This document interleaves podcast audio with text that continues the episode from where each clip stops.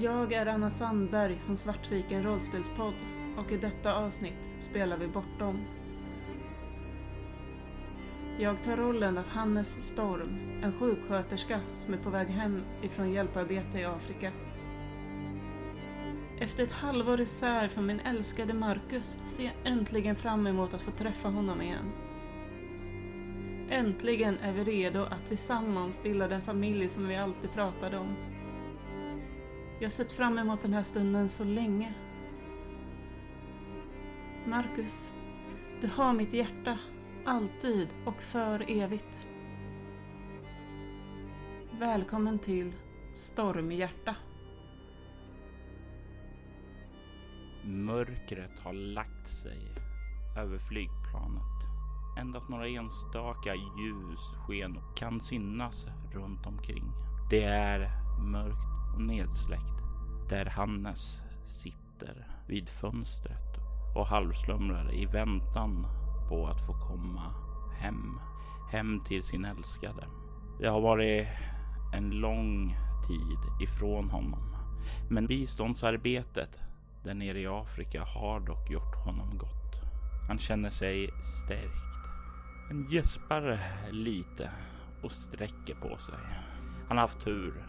Det är inte alltför allt för många passagerare ombord på planet som han sitter nu. Han har suttit själv och kunnat sträcka ut på sig är en väldigt, väldigt lyx. Han växer ur sin halvslummer då någon kommer gående i gången och stannar till bredvid honom.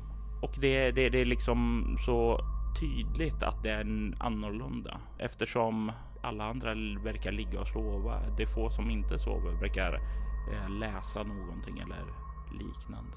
Men Hannes vrider lite på huvudet. Kan se en ganska lång reslig man, men ganska spenslig.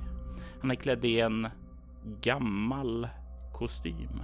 Vad har eh, Hannes i humaniora? Tre.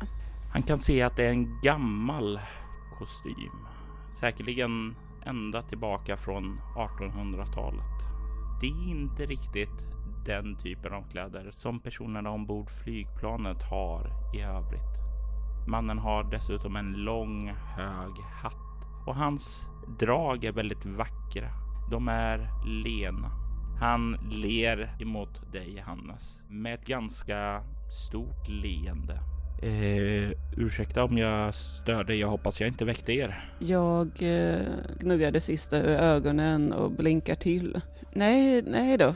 Skakar lite på huvudet. Eh, slå er ner.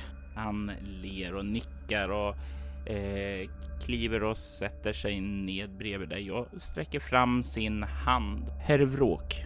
Hannes Storm. Trevligt att träffas. Jag har inte sett dig på planet här förut. Jag var där bak tidigare, men eh, jag fick en uppgradering. Det var en barnfamilj. Ja, ni vet att barn är gulliga, men de har en tendens att spilla ned säten när de är lite för livliga. Och jag fick direktion att kliva fram och sätta mig här någonstans. Och jag såg er här, Hannes. Ni verkade vara en trevlig person. Ni förstår, jag har svårt att sova själv och de flesta andra såg ju ut att vara i djup slummer. Ja, jag var väl inte så långt därifrån, men det är väl... Oj, ursäkta, eh, jag, jag kan gå om ni vill. Nej då, det, det är trevligt att träffa nya människor. Det är väl därför man reser. Ja, jo, det är ju en sanning i sig. Eh, bara säg mig, var kommer ni ifrån? Jag har varit i Namibia och jobbat med bistånd. Oj, vilket eh, hedervärt sysselsättning du har ägnat dig åt. I dagens samhälle där alla inte kablar upp ärmarna och hjälper varandra längre. Vad fick er att eh, välja att göra något sådant? Det är en stor eh, heder att ni har valt en sådan sysselsättning. Heder och heder, det är någonting som behövs. Vi, vi behöver hjälpa människor.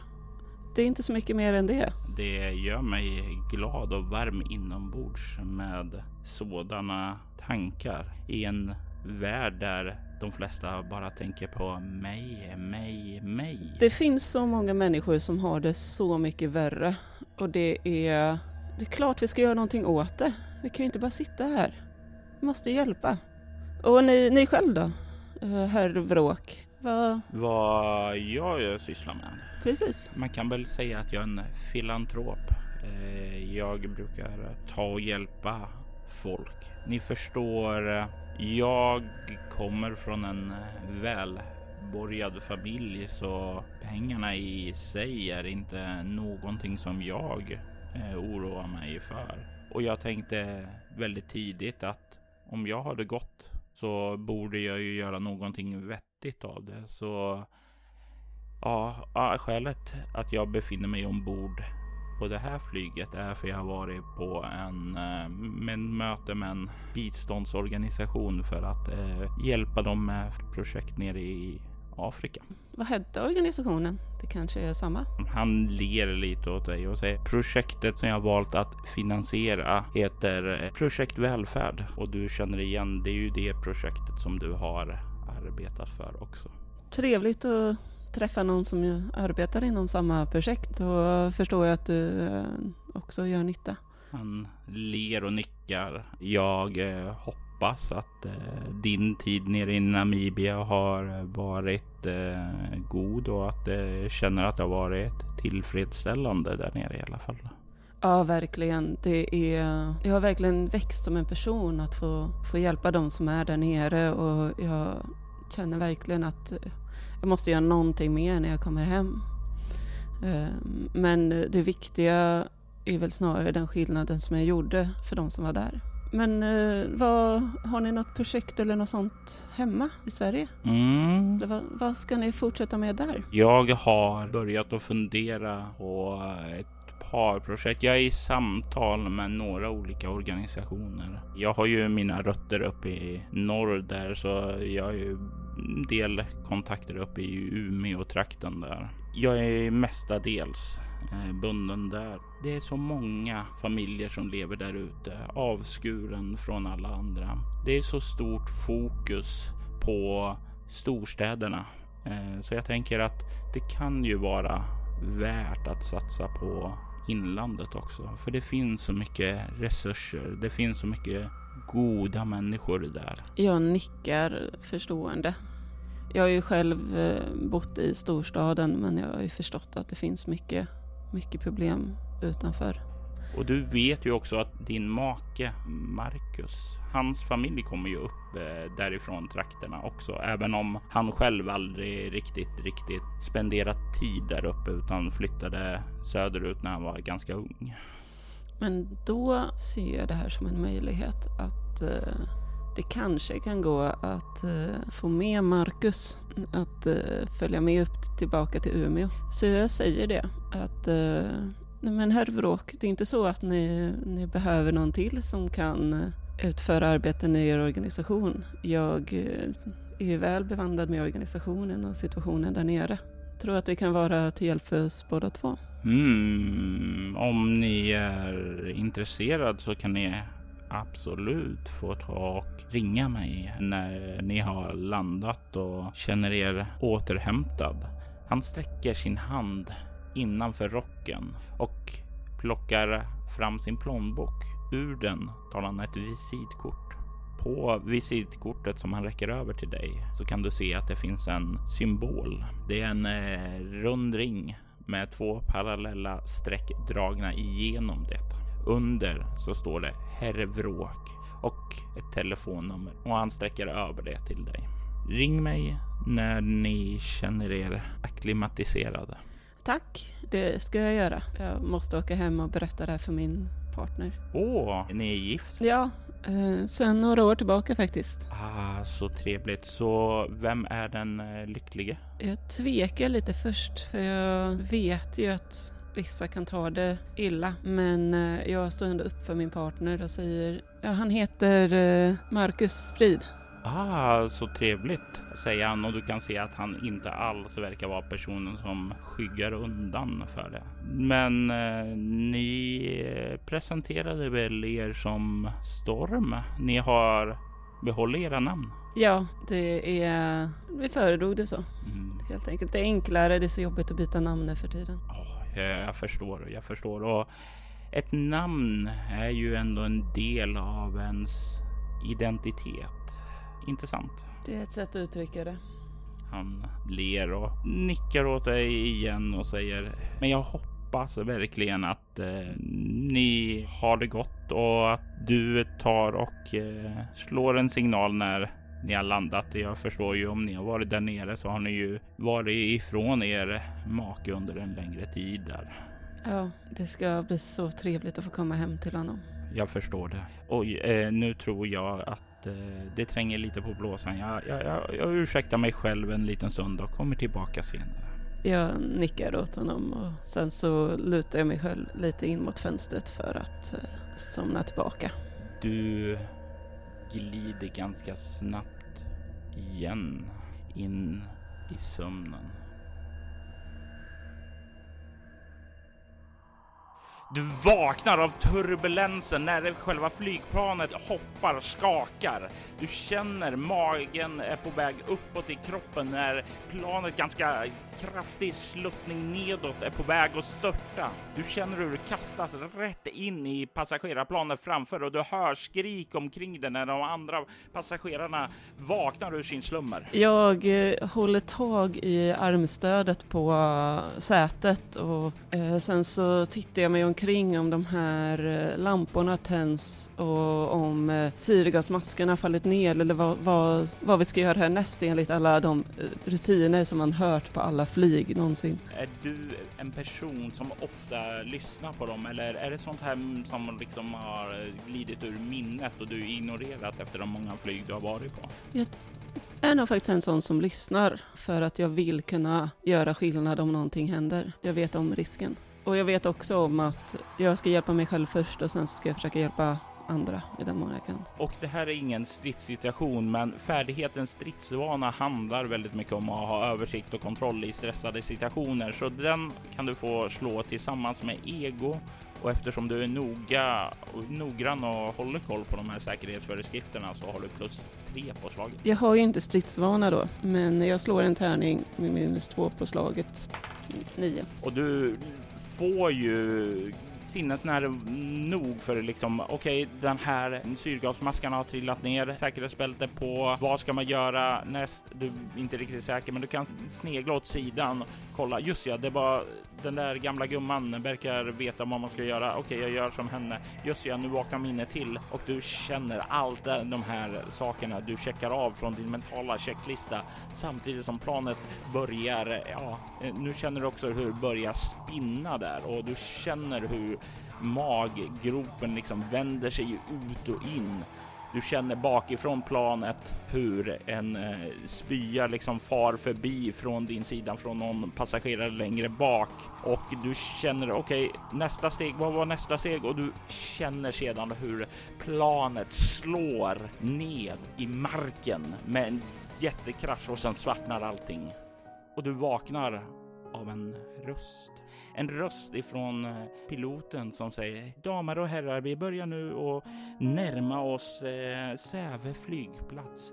Jag vill att ni alla tar och gör er ordning, spänner på er säkerhetsbälte, för snart går vi in till landning. Kan se att ljuset har tänts omkring dig. Jag vaknar först med ett skrik och är helt vill och blinkar omkring och det tar ett tag innan jag finner fattningen att det här måste bara vara en dröm, en, en mardröm av stressen av att riskera att inte komma hem till Marcus. Det är så, så mycket jag saknar honom. Men okej, vi, vi har inte start, störtat. Vi, vi flyger som vanligt. Eh, andas. Jag spänner på säkerhetsbältet och inväntar landningen. När du spänner på säkerhetsbältet så kan du lägga märke till en sak. Någonting i din hand är annorlunda. Du verkar ha ett märke inpräntat i din högra hand, ungefär som en tatuering. Och när du kollar lite närmare ned på den så kan du se att det är en ring med två streck rätt igenom. Jag eh, gnuggar handen för att försöka få bort om det är något bläck och så tittar jag mig omkring om det är någon som har målat på mig medan jag sovit. Och sen börjar jag känna efter på fickorna medan jag sitter där med säkerhetsbältet på. Att vart är det här visitkortet som jag fick från han Vråk? Du börjar kolla efter det och du kan inte hitta något sådant visitkort överhuvudtaget. Men det är den symbolen i alla fall. Det här är märkligt. Den här symbolen, känns den som tusch eller känns den mer som en tatuering? Det känns och ser ut mer som en tatuering. Som om du har haft den under lång tid. Nästan så att den har hunnit blekna lite. Man skulle nästan kunna säga att det var som om den inpräntades i din hand en livstid sedan. Jag tittar ner och jag förstår inte vad det kan vara och försöker att komma på alla slags bortförklaringar eller förklaringar på vad, vad det kan betyda. Jag får fråga Marcus om det sen när jag kommer hem. Han eh, brukar vara bättre på kunskap än jag. Mm, han har ju ett ganska eh, starkt läshuvud. Han arbetar ju också som bibliotekarie och han brukar ju gilla att hänge sig åt diverse researchprojekt. Precis. Det kan säkert vara en uh, kul uh, liten uh, gåta åt honom. Han brukar, brukar berätta gåtor för varandra och försöka lösa mysterier. Han löser dem oftast mycket snabbare än jag, men det är en sån trevlig tradition som vi har. Så att jag stänger handen med märket. Börjar istället försöka tänka på att få ta mig hem till Marcus. Landningen sker lugnt. Det är inga oro resten av resan. Det finns inga tecken på att den ska krascha och snart står du på Säve flygplats i Hisingen i Göteborg. Du går igenom tullen och kan snart komma ut till eh, det här rullbandet och plocka upp din eh, packning som du har haft med dig. Är det någonting du gör innan när du har kommit igenom tullen? Jag eh, håller utkik efter eh, herr Vråk och eh, när jag står där och väntar på bagaget så försöker jag samtidigt titta bort mot eh, dörren där eh, folk kommer ifrån ankomsttalen. Du ser inte till varken Vråk eller Marcus komma från ankomstsalen, utan du hinner ganska snabbt ändå och du kan plocka upp den. Då går jag ut, ut ur bagagehallen och försöker hitta någonstans att köpa en bukett blommor. Och det har du inga större problem med. Du får ta fram plånboken och inser eh, just ja, eh, jag har inga svenska kontanter där i längre utan det är mest ja, eh, den valutan som du har använt under de senaste månaderna när du var nere i Afrika. Men du tar fram ditt kreditkort i alla fall och kan snart köpa en fin blombukett. Vad är det för typ av blommor som du köper till Marcus som du vet att han gillar? Lila tulpaner är hans största favorit. Jag tror de har kanske inga lila men eh, röda funkar lika bra. Och du kommer ut med blombuketten i handen. Jag tittar mig runt lite för att jag trodde faktiskt att Marcus skulle möta upp mig här. Du sa ju när du skulle komma hem, det var ju redan klart då när ni talade. Men eh, ja, han kan ju ha missat det. Det var ändå ett tag sedan nu. Eh, så jag eh, sätter mig på en eh, flygbuss och tänker ta den in till Göteborg. När du kliver ut ur centralen där och börjar ta, gå bort emot flygbussen så slås du ju av hur kallt det är här. Det är ju egentligen eh, vårsommar eh, så det är ju egentligen en period i Sverige som det inte är så där jättekallt, men det är ju betydligt kallare än det var nere i Namibia, så det är lite ändå så att du huttrar medan du skyndar ombord på flygbussen. Jag kavlar ner ärmarna på min skjorta. I Namibia så har jag haft dem uppkavlade för att det är så varmt. Men eh, den eh, svala nordiska vinden tar lite på armarna. Eh, och och eh, det slås av den eh, krispigheten som finns i luften här till skillnad från fuktigheten i hettan som eh, finns i Afrika. Och sen så kliver jag på bussen. Det tar ju sin tid, men till slut så har du kommit av flygbussen och kan ta den sista pendlingen hem till lägenheten där du och Marcus bor. Du kommer upp genom trappuppgången det mesta ser sig likt ut.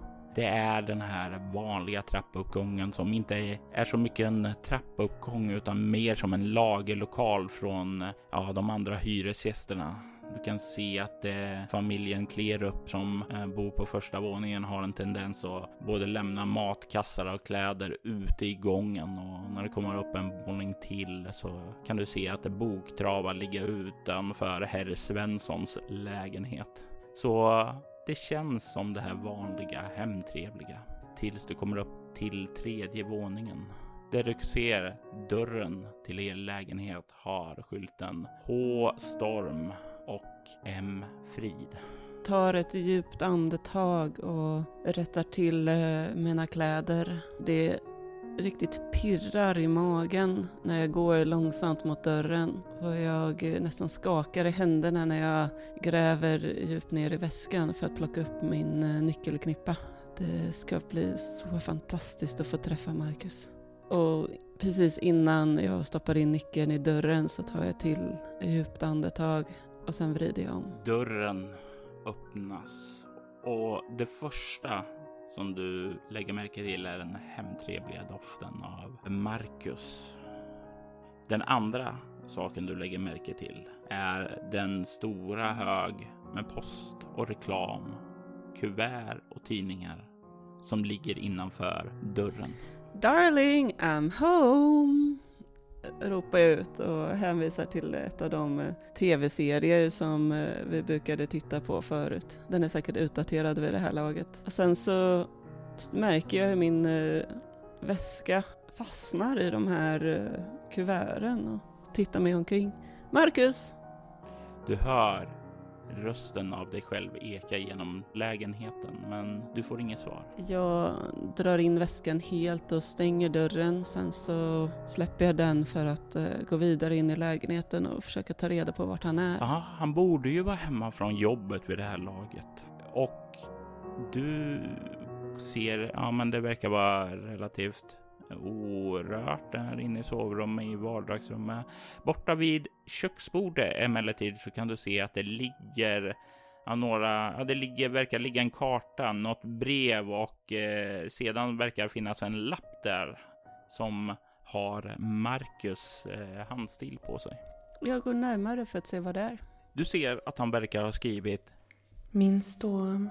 När du läser det här så hör du verkligen hans röst eka genom ditt huvud. Jag åker en tur till Norrland. Det är en sak jag måste kolla upp med farsans gård. Du vet att jag inte gillar han, men jag hoppas att det ska bli bättre för oss och vår framtid. Jag längtar som alltid till dina starka armar och dina varma läppar. Din frid. Det värmer verkligen att få, få läsa det där sista och din frid. Men det gör mig också lite ledsen att han inte är här när jag är hemma.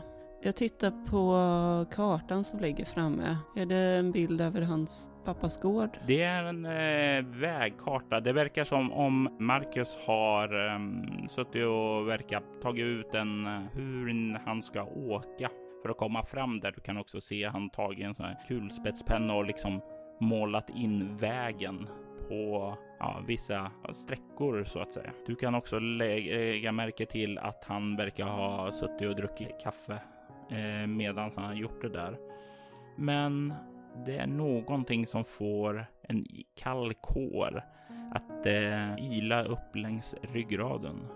För han verkar ha druckit den här kaffekoppen och spilt lite och sen ställt ner den. Och du vet när det blir så här eh, ja, blöt så blir det såna här kafferingar kring det när man ställer ner det. Och det verkar som att det har blivit så på kartan. Och han tagit upp den och tagit bort den och försökt att torka ut den men det har inte gått så bra. Men kvar på kartan så finns det en symbol som har en obehaglig likhet med den ring och två streck genom sig som du har i din handflata. Och det här pirret i magen som jag haft omvandlas till en kalkor som vandrar upp längs ryggraden. Och håret reser sig i min nacke. Jag öppnar upp min högerhand som jag aktivt valt att inte titta på sedan tidigare. Och du ser den obehagliga likhet mellan symbolen som har bildats av kaffet på kartan och den du har i din hand. Jag vill att du slår ett eh, chockartat skräckslag med utstrålning. Sju, så jag klarar det inte. Du får två skräcknivåer när du känner den här klumpen av obehag i magen. Och det är en kombination av jag kan inte förklara den här symbolen och jag, ja, något övernaturligt, jag vet inte riktigt. Och jag kan inte ens ta stöd av Marcus som, som borde vara här. Men jag jag borde veta vad hans pappa heter Va? Han har inte talat så mycket om sin pappa överhuvudtaget, utan du vet att hans eh, fars släkt hette Grimberg i alla fall. Men när du ser lappen där under så kan du se att det verkar vara ett brev till Marcus och där under så är det undertecknat Abraham Grimberg. Då går jag bort till bokhyllan och plockar fram eh, gula sidorna. Och eh, jag slår upp eh, Grimberg och försöker se om det finns någon i, som är skriven i Umeå-trakten. Och du hittar ett telefonnummer till en Abraham Grimberg som matchar. Ja, det verkar som om eh, han bor i en liten by. Eh, det låter i alla fall så. Skvelträsk. Jag tar med den här katalogen och lägger den på köksbordet och eh, börjar dra längs telefonskivan för att slå numret i vår fasta telefon till Abraham Grimberg. Kanske har Marcus redan kommit fram. Du ringer och ringer och lagom som du är just på väg att ge upp och lägga på så hör du hur telefonluren lyfts upp. Kan höra andning på andra sidan luren. Men du får ingen röst som svarar. Det här är eh, Hannes Storm. Jag eh, söker Abraham eller eh, Marcus Frid. Du hör på andra sidan telefonluren en röst som svarar. Rösten är kall, avlägsen, utan några egentliga känslor. Det finns ingen av dem kvar här uppe. Ring aldrig hit igen. Och sen hör du hur luren läggs på. Men det som får en rysning att gå längs med ryggraden är att rösten, den tillhörde Marcus. Jag ringer igen. Du kan höra när du ringer upp att det bara tutar upptaget. Det måste vara någon som har lagt av luren. Jag, jag, jag måste ta mig upp nu. Jag får uh, packa om min uh, väska till uh, svalare kläder och jag försöker Ja, jag får åka till flygplatsen och, och köpa första bästa biljett igen till, till Umeå. Mm. Så det gör jag. Jag springer ner till källaren för att hämta upp lådan med våra vinterkläder och försöker se om Marcus kläder är där också. När du rör dig upp och plockar där så kan du se att Marcus verkar inte ha rört sina vinterkläder. Du kan däremot se att eh, nyckeln till er lilla Renault eh, är dock borta och du kan se att hans resväska och en del vanligare kläder. Kanske inte mer lite grann så här eh, långärmad och ordentliga byxor kanske snarare än vinterkläder är också borta. Och det, det slår mig att jag i den här stressen tänker att Umeå är snö även på sommaren. Men så är det ju inte.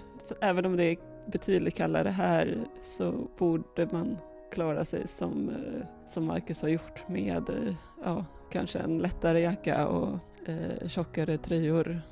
Men det är, det är för mycket nu. Och om man har tagit bilen och kört upp, då måste han ändå åkt för ett tag sedan. För en vecka sedan talade de om honom sist, så det kan definitivt inte ha tagit honom mer än en vecka att åka upp dit.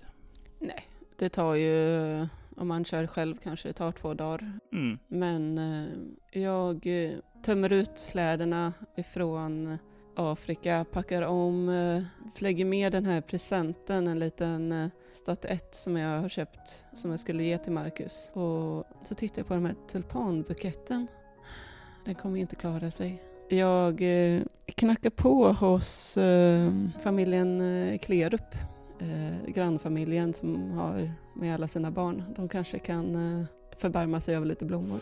Och du kan se hur Adam öppnar upp dörren. Det är den här ja, tonåringen, den äldsta av deras eh, fyra barn där som kollar. Han har piercing genom näsan. Han har en eh, någon form av hoodie halvt uppdragen över huvudet och kollar lite ja, blankt mot dig. Tja, Hej, är du tillbaka? Ja, det är eh, Jag tänkte, tänkte ge den här till Marcus men han eh, tycks ha hunnit eh, åka utan mig. Eh, vill... Eh, här! Eh, Den kanske kan pryda i i ett eh, sovrum. Förresten, vet du när han har åkt? Eh, jag, jag var ju iväg och lana. Vä vänta. Morsan! Och du kan snart se hur ja, Gunilla kommer gående där bakifrån och säger ja. Kan, kan, kan du tala med ja, Hannes här? Han tar blomman och sen så kliver han iväg och Gunilla kommer fram. Ah, vad trevligt att se dig tillbaka Hannes. Ja, eh, hej Gunilla. Det var länge sedan. Ni eh, tycks ha klarat er rätt bra ändå. Jo, jag, eh, jag kom precis tillbaka till lägenheten men eh, såg att eh, Marcus eh, har åkt igen. Ja, det, det, det stämmer. Han åkte för, vad kan det vara, två dagar sedan. Eh, ja, jag tänkte framförallt att ni, ni kanske ville ha den där blombuketten istället då. Jag åker efter honom. Ja men åh så vackra och, och det är ju hans. Åh, han, han skulle ju ha älskat dem här. Jag, jag, jag, jag lovar att ta hand om dem väl.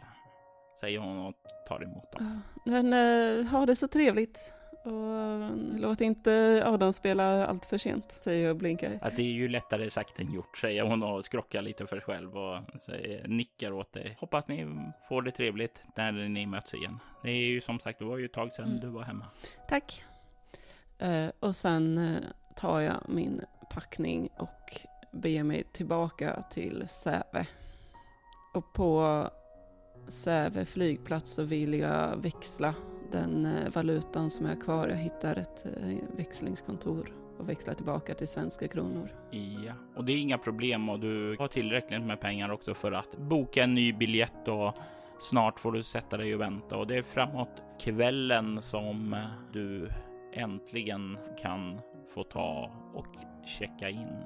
Du kliver ombord på flyget och kollar på din biljett för att hitta rätt Eh, plats ombord och du kan snart se hur Ja, du kommer fram. Inte fönsterplats den här gången. Den verkar upptas av en eh, kvinna, lite kraftig, ser lite, ja, brunt hår, ser lite, ja, ja, ganska normalt söt ut. Lite mullig och lite glad och hon verkar sitta och läsa en bok. Jag eh, slänger upp mitt handbagage på hatthyllan och ler lite mot henne när jag slår mig ner. Hon eh, kollar upp, ser dig och när du kommer för att sätta ner så sträcker hon ut handen Moa Bergström. Hannes, Trevligt att träffas, Hannes. och eh, du planterar dig ned vid sidan. Är du här i affärer eller nöjen? familj. Ah, jag förstår. Själv är jag på väg till Umeå för ett möte på Norrlands universitetssjukhus. säger hon och släpper din hand. Jag blir tyst och slås av eh, minnena om eh, varför jag åkte till Afrika. Över hur jag tidigare jobbade i sjukvården men eh, de, de gjorde ju aldrig något för att hjälpa människor och sen när jag en gång, ja, jag var för stressad. Jag glömde kolla till en patient och hur den, ja och sen hur jag ja, inte riktigt var anställningsbar längre. Eh, Men det är ingenting jag, jag säger det inte högt men jag räds att hon kanske vet om det. För jag vet att det spred sig inom hela sjukvården. Faktum är att jag vill att du slår ett utstrålning kameleont. Och du ska komma upp i 12. 13. Du kan se när du stelnar till och minns det här att hon verkar lägga märke till det och säger Allt okej. Det ser ut som att du har sett ett spöke. Jo, det har bara varit en tuff tid. Hon nickar lite förstående och sedan så avbryts de här tankarna av eh, kaptenen som säger åt alla passagerare att börjar göra sig i ordning och sätta sig. Och ni kan snart få känna hur planet börjar röra sig framåt. Hur den lyfter ifrån den här asfaltsvägen som ni har kört längs med och hur du återigen känner den här turbulensen när ni lyfter. Återigen är du i luften, men istället för att åka söderut så är du på väg mot norrut för att finna den du älskar. Marcus Frid. Hannes Storm spelades av Anna Sandberg och spelledare var Robert Jonsson. Statistroller i detta avsnitt var Maria Rutgård som Marcus Frid och Mattias Fredriksson som Moa Bergström. Temat till Trollblod komponerades och framfördes av Andreas Lundström. Övrig musik i detta avsnitt gjordes av Adrian von Ziegler och Hallgraf. Hallgraf är ett av skivbolaget Cryo Chambers många fantastiska band och används med deras tillåtelse. Du hittar länkar till både Adrian von Ziegler och Cryo Chamber i det inlägg som du finner avsnittet i. Trollblod producerades av Robert Jonsson till rollspelet Bortom. Soläventyret finner du på iTunes, bortom.nu och Facebook. Om du har lust, lämna gärna ett betyg eller recension på antingen iTunes eller Facebook. Tack för att du har lyssnat.